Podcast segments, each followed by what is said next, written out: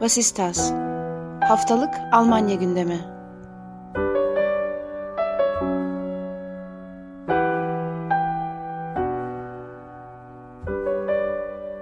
Herkese merhaba, Vasistas'ın yeni bölümüne hoş geldiniz. Ben Akın Art. Bu hafta daha önce yaptığımız programlardan biraz daha farklı bir formatta program yapacağız. Programda ben olacağım. Bir de konuğumuz olacak bu programda. DV Türkçe editörü Ercan Coşkun'la birlikte olacağız bu programda. Ercan hoş geldin. Hoş bulduk Akın. Teşekkür ederiz davetimizi kabul ettiğin için. Ben teşekkür ederim sağ olun çağırdığınız için. Ne demek? Bu hafta konumuz SDU zirvesindeki değişiklik. Geçen hafta SPR'deki değişikliği bir miktar değerlendirmeye çalışmıştık. Klingbeil'in gelişi neleri değiştirir temasını uzun uzun detaylıca tartışmaya çalışmıştık. SDU zirvesinde de bir değişiklik oldu. SDU zirvesinde zaten böyle bir beklenti de vardı seçimin belki de en büyük kaybedenlerinden biri olarak anılabilir. Böyle değerlendirenler var en azından. Yeni genel başkanı CDU'nun Friedrich Merz oldu. Daha önce de bu pozisyona aday olmuş bir isim kendisi ve birkaç defa kaybetmiş bir isim. Ercan da CDU'yu uzun zamandır yakından takip eden isimlerden bir tanesi olduğu için programda onu ağırlamak istedik. Ben önce Merz kimdir diye genel bir soru atayım ortaya. İstersen bir siyasi background'unu ve kariyerini konuşalım önce. Sonra yaratabileceği olası değişiklikleri CDU içerisinde ve Alman siyasetinde geliriz. Ben Merz kimdir demiş olayım ve sözü sana bırakayım. Friedrich Merz tabii çok tanınan bir isim değil e, Türkiye'de ya da dünyada, Avrupa'da ama Almanya'da Alman siyasetinde bilinen bir isim. Hristiyan Demokrat Birlik Partisi'nin uzun yıllardır içinde yer alan, e, kamuoyunda tanınan bir siyasetçi parti içinde Merkel yönetiminden memnun olmayanları temsil eden bir lider. Ee, geçmişine baktığımız zaman 1989-94 arası Avrupa Parlamentosu üyeliği var. Ee, 94 ile 2009 arasında yani yaklaşık 15 yıl Almanya'da Federal Meclis'te milletvekilliği yapmış bir isim. 2009 yılında meclisten ayrıldı ve bu son seçimlerde tekrar seçildi ve meclise geri döndü. E, bu geri dönüş önemli çünkü Merkel ile Merz arasındaki aslında siyasi karşıtlığın çok e, uzun bir tarihi var. 20 yıllık bir mazisi var. Bunun için 90'ların sonuna 2000'in başına gitmemiz gerekiyor. E, o dönem CDU'da bir bağış skandalı yaşanmıştı ve Helmut Kohl'ün başını ağrıtmıştı bu skandal. Bununla birlikte Wolfgang Schäuble de genel başkanlık, parti genel başkanlığını ve meclis grup başkanlığını ikisini birden, iki koltuğu birden kaybetmek zorunda kaldı. E, o dönem Merkel partinin genel başkanı olurken Merz de partinin meclis grup başkanı oldu. Ama 2002 yılında Merkel bazı ittifaklar yaparak e, yani CSU ile bir ittifak yaparak bu meclis grup başkanlığını e, Mertz'in elinden tekrar geri almayı başardı ve Merz de biraz küskün bir e, konuma düştü ve Yıllar içerisinde de e, merkezden uzaklaşarak biraz partinin çevresinde kaldı. E, şimdi Angela Merkel'in siyasi kariyeri sona ererken Mertz'in kariyerinin tekrar başladığını, tekrar canlandığını görüyoruz. 2018'deki parti kongresinde e, Merkel'in boşalttığı e, genel başkanlık koltuğuna aday oldu. 2020'de keza yine aday oldu ama bu iki kongrede de Merkel'in desteklediği e, adaylar, birincisinde Annegret Kramp-Karrenbauer, ikincisinde Armin Laschet e, bu e, pozisyonu almayı başardılar. Şimdi üçüncü kez e, aday oluyor. E, bu yıl ilk kez CDU'nun e, üyelerine önce soruldu. Yani kimi görmek istiyorsunuz genel başkan olarak diye ve onlar Mertz dediler ama resmi seçim e, 2022'nin Ocak ayında yani gelecek ay olacak ve ondan sonra e, parti genel başkanı olarak muhtemelen çok büyük ihtimalle e, Friedrich Merz'i göreceğiz. Ardından da meclis grup başkanlığını e, alması mümkün ve böylece muhalefet lideri, ana muhalefet lideri olması pek bir hayli mümkün Friedrich Merz. Oldukça azimli bir mücadele görüyoruz. Üçüncü defa aday oluyor ve en sonunda seçiliyor. Seçilememesinin sebebi, sebebi demeyelim de daha doğrusu seçilememesi genelde şöyle yorumlanıyordu. CDU'nun Merkel çizgisinden siyasi kariyerine devam ettiği e, yorumları yapılıyordu. Laschet ve öncesinde Karrenbauer'in genel başkanlığı sırasında. Peki bu Merkel çizgisi nedir ve Merz'in burada ayrıldığı nokta ne? Laschet ve Merkel'den hangi siyasi başlıklarda ayrılan bir figür Merz? Şöyle Merkel dönemi bu Almanya'da, Alman kamuoyunda genel kabul gören bir tespit. E, partinin sosyal demokratlaştığı bir dönem, e, sağ muhafazakar bir parti hüviyetinden uzaklaştığı bir dönem. Bu dönemde atılan birçok adıma baktığımız zaman da bunu görebiliriz. E, nükleer enerjiden çıkış, e, Merkel döneminde atılan adımlardan bir tanesi, zorunlu askerliğin kaldırılması, eşcinsellerin evlenmesinin yasal hale gelmesi, keza 2015'te mülteci krizi yaşanırken e, sığınmacıların kapılar, sığınmacılara kapıların açılması ve 1 milyondan fazla sığınmacıyı Almanya'nın bir yıl içerisinde alması. Bunlar sağ muhafazakar bir partinin yapacağı politikalar e, değiller. E, dolayısıyla e, bu çizgi kırılmaya uğrayacak. Mertz'in söylediği şey bunu e, sona erdirmek ve yeni bir başlangıç yapmak gerektiği yönünde ve sağ muhafazakar bir siyasetçi Mertz. E, Merkel dönemine göre şunu söylüyor. Yani bizim bir politik kimliğimiz var ve bu kimlik sağ muhafazakar bir kirlik, kimlik. E, bunun sınırları var, çerçevesi var. Dolayısıyla bir formatı var ve bunu e, ortaya koymamız gerekir diyor.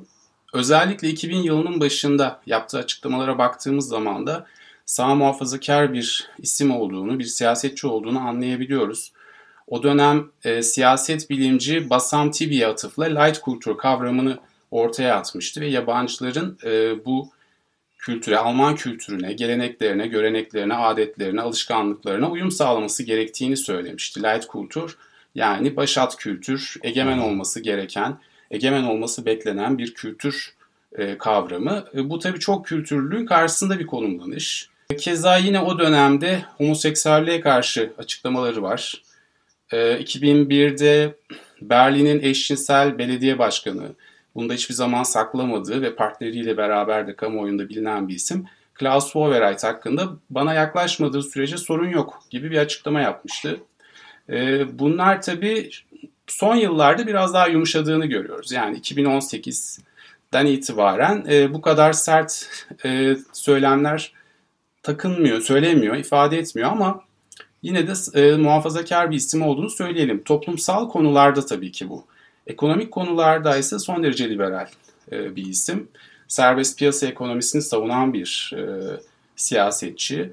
Yani işletmelere, zenginlere e, büyük vergiler getirilmemesi gerektiğini, e, çünkü bunun yatırımları olumsuz etkileyeceğini ve bunun da toplamın yani toplumun hepsi açısından olumlu olmayacağını savunan bir çizgiyle bağdaştırılıyor daha çok.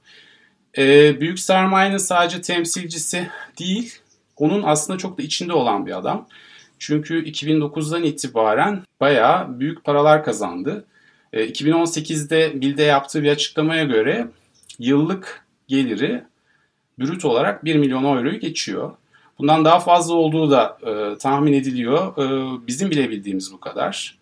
E, %5'lik bir kesime dahil olabileceği yani servet piramidinde %5'lik en tepe kesime dahil olabileceği e, belirtiliyor. İki tane uçağı var mesela.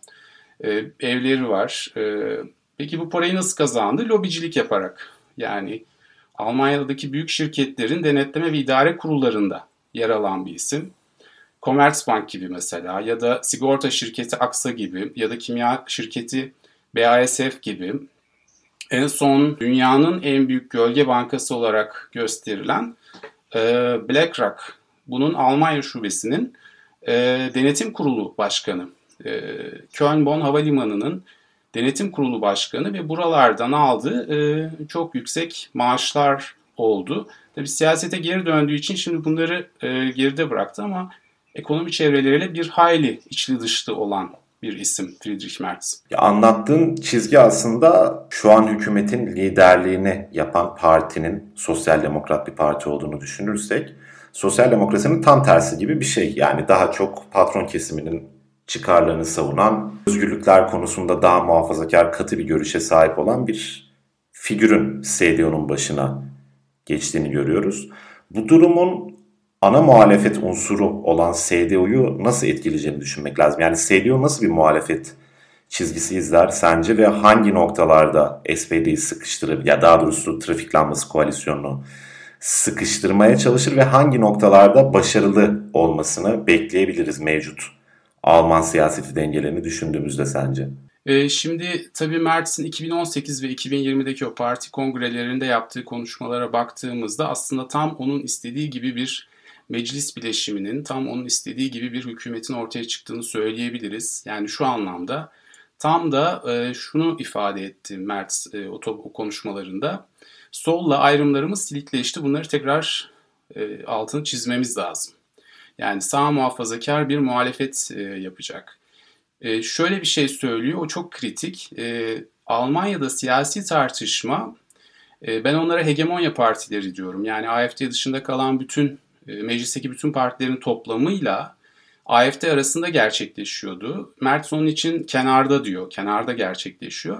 Bizim bu siyasi tartışmayı merkeze taşımamız lazım gibi bir tezi var. Bu ne demek? E, yani biz bir sağ partiyiz, bu muhalefet e, yani e, trafik lambası koalisyonu da sol bir e, hükümet olacak ve bunun arasında bir politik e, kavga e, oluşacak. Mersin kafasındaki e, şey bu, e, proje bu. Bu bakımdan aslında tam onun istediği gibi bir e, şekillenme var. E, burada tabii koalisyonun deneyimsiz olması, yani Olaf Scholz'u bir kenara bırakırsak e, Yeşiller ve Hür Demokratların e, Bakanlar Kurulu'nda yer alan isimler ilk defa bakanlık yap yapıyorlar birçoğu. E, Almanya'nın son yıllarda artan etkisi, rolü Avrupa siyasetinde, dünya siyasetinde e, bunu bu hükümetin ne kadar dolduracağı yani Merkel profilinde bir e, varlık gösterip gösteremeyeceği bir soru işareti. E, keza üç partili bir koalisyon ve Yeşillerle e, Hür Demokratların çizgileri Tamam bir sözleşme imzalandı ve bir uzlaşma sağlandı ama bu çizgiler, partilerin çizgileri hala çok birbiriyle bağdaşır değil. Bu tür soru işaretleri var. Dolayısıyla Mertz'in e, muhalefetine, sert bir muhalefetine bir takım malzemeler verebilir bu hükümet, sallanabilir.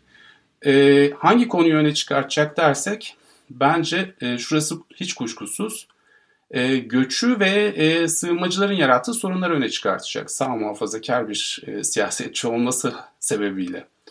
E, yani 2018'de o parti kongresinde yaptığı konuşmayı hatırlarsak orada biraz kapalı üstü kapalı söyledi onu ama e, sosyal sorunlar yani sosyal yardımlar alan bir takım göçmenler var.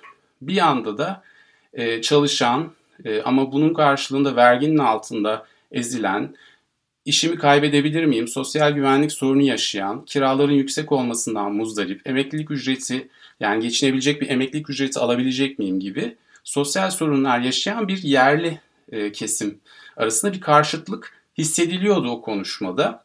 E, bu hattan yürüyeceğini düşünmemiz lazım. Yine o konuşmada şuna dikkat çekti.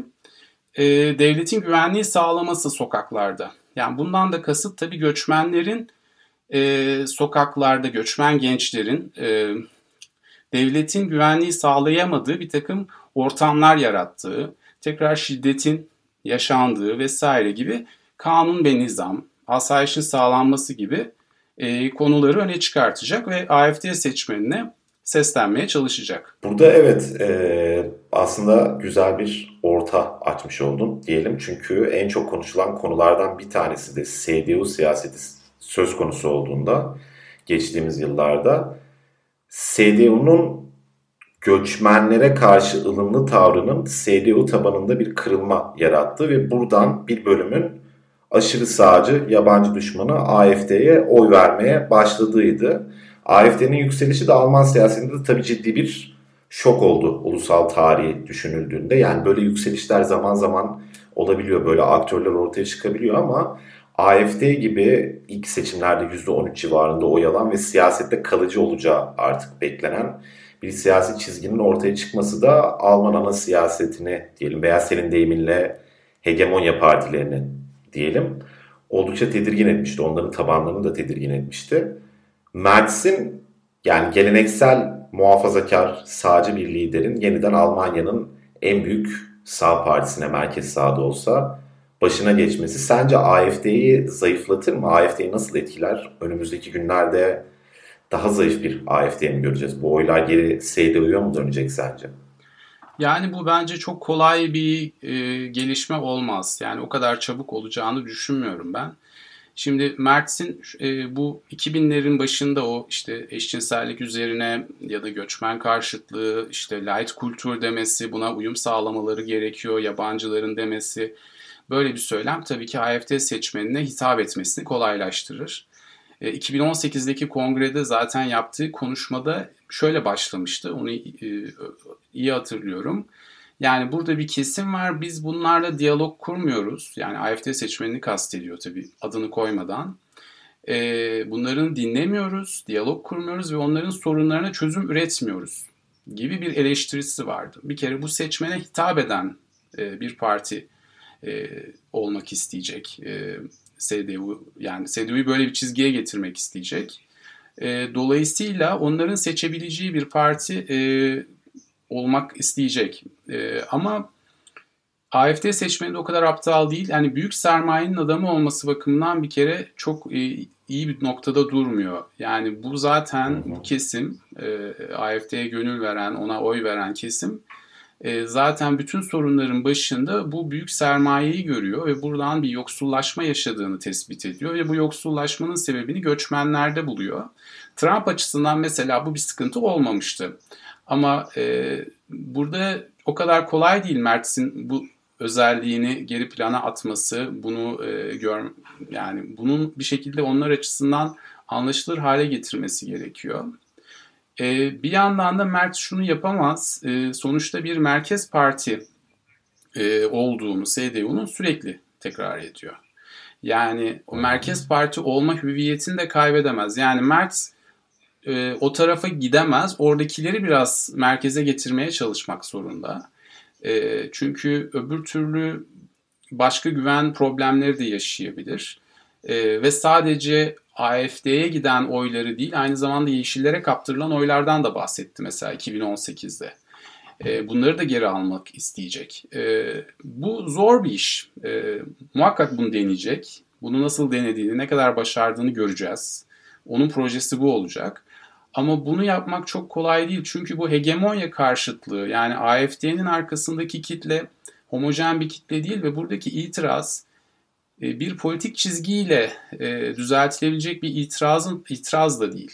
Yani e, İkinci Dünya Savaşı'ndan sonra kurulmuş olan Almanya'da yerleşmiş olan eğitimde, kültürde yani Alman kimliğinden tutalım, tarihe bakış açısı çok nasıl diyeyim radikal bir itiraz var. Bu sadece bir sağ muhafazakar söylemle kurtarılabilecek yani tekrar düzene doğru çekilebilecek, e, çekilmesi kolay olan e, bir itiraz değil. Ama bekleyip göreceğiz bakalım yani Mertz neyi ne kadar e, kendisi açısından e, başarabilecek. E, şunu ama kesinlikle söyleyebiliriz. AFT'nin sesini bastırmak isteyecek. AFT açısından biraz rahatsızlık yaratacağını söyleyebiliriz. Yani AFT'den daha çok hükümete yüklenecek e, AFD bugüne kadar böyle bir ana muhalefet gibi belki gölge ana muhalefet gibi hep vardı. Şimdi onun yerine CDU'nun e, o yeri doldurması gerekecek Mertz açısından. E, en azından öyle bir şey yapmaya çalışacağını düşünebiliriz şimdiden. Şuna da gelelim istersen. CDU uzun süredir liderlik krizi yaşıyor aslında ve CDU tarihine baktığımızda genelde benzer bir seyir görüyoruz. Bilmiyorum katılır mısın ama doktrin anlamında biraz daha diğer köklü Alman partilerine kıyasla zayıf bir parti gibi geliyor bana CDU.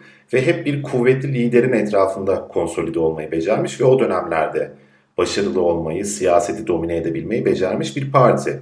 Yani Merkel çok uzun bir süre CDU'nun başındaydı. Ondan önce zaten Kohl gibi çok büyük bir figür yani iki Almanya'yı birleştiren bir isim vardı. Böyle bir ne diyelim miras bırakan bir isim vardı Almanya'ya.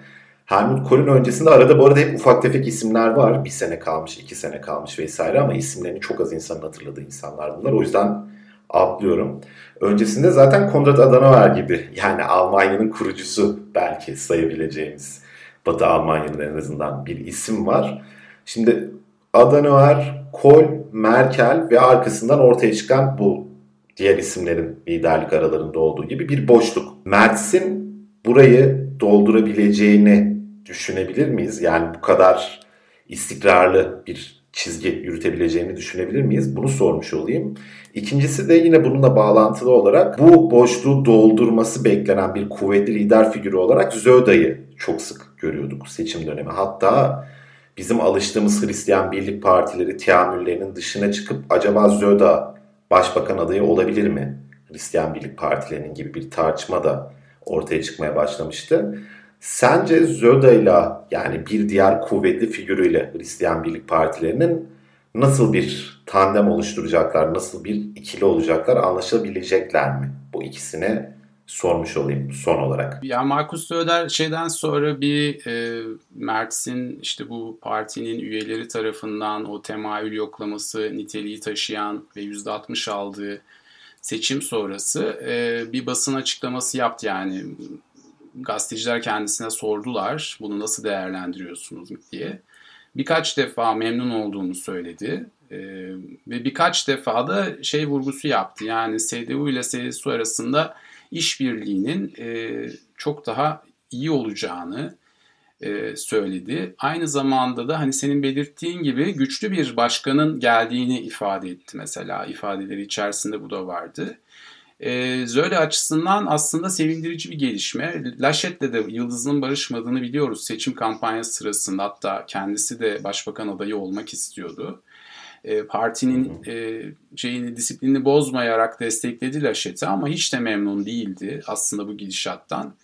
E, ki Merkel dönemine baktığımız zaman da yani 16 yıllık e, Merkel döneminde de CSU'nun çok mutlu olmadığını söyleyebiliriz. Yani ben Zeyfer'i de hatırlıyorum on, yani yapılan politikalar Bavyera özelinde hayata geçirmek istenen politikalarla merkezdeki CDU'nun e, politikalar arasında böyle bir açı e, hep vardı. E, dolayısıyla şimdi e, böyle daha böyle e, Hristiyan demokratlar daha kendi aralarında daha nasıl diyeyim uyumlu.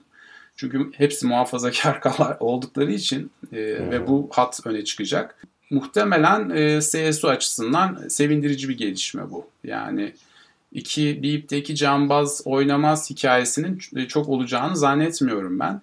E, ama e, tabii Mertz'in bu meclis grup başkanlığında alacağını tahmin ediyorum. Orada Ralph Brinkhaus diye bir başka muhafazakar siyasetçi var ve o pozisyonu çok kaybetmek istemiyor.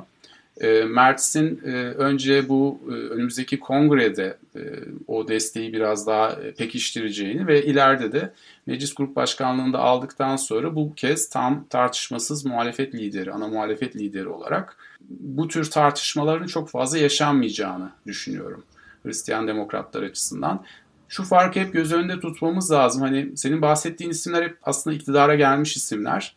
E, iktidarda olan bir partinin e, hal hareketleri ve izleyeceği politikalarla muhalefette olan bir CDU'nun izleyeceği politikalar birbirinden farklı.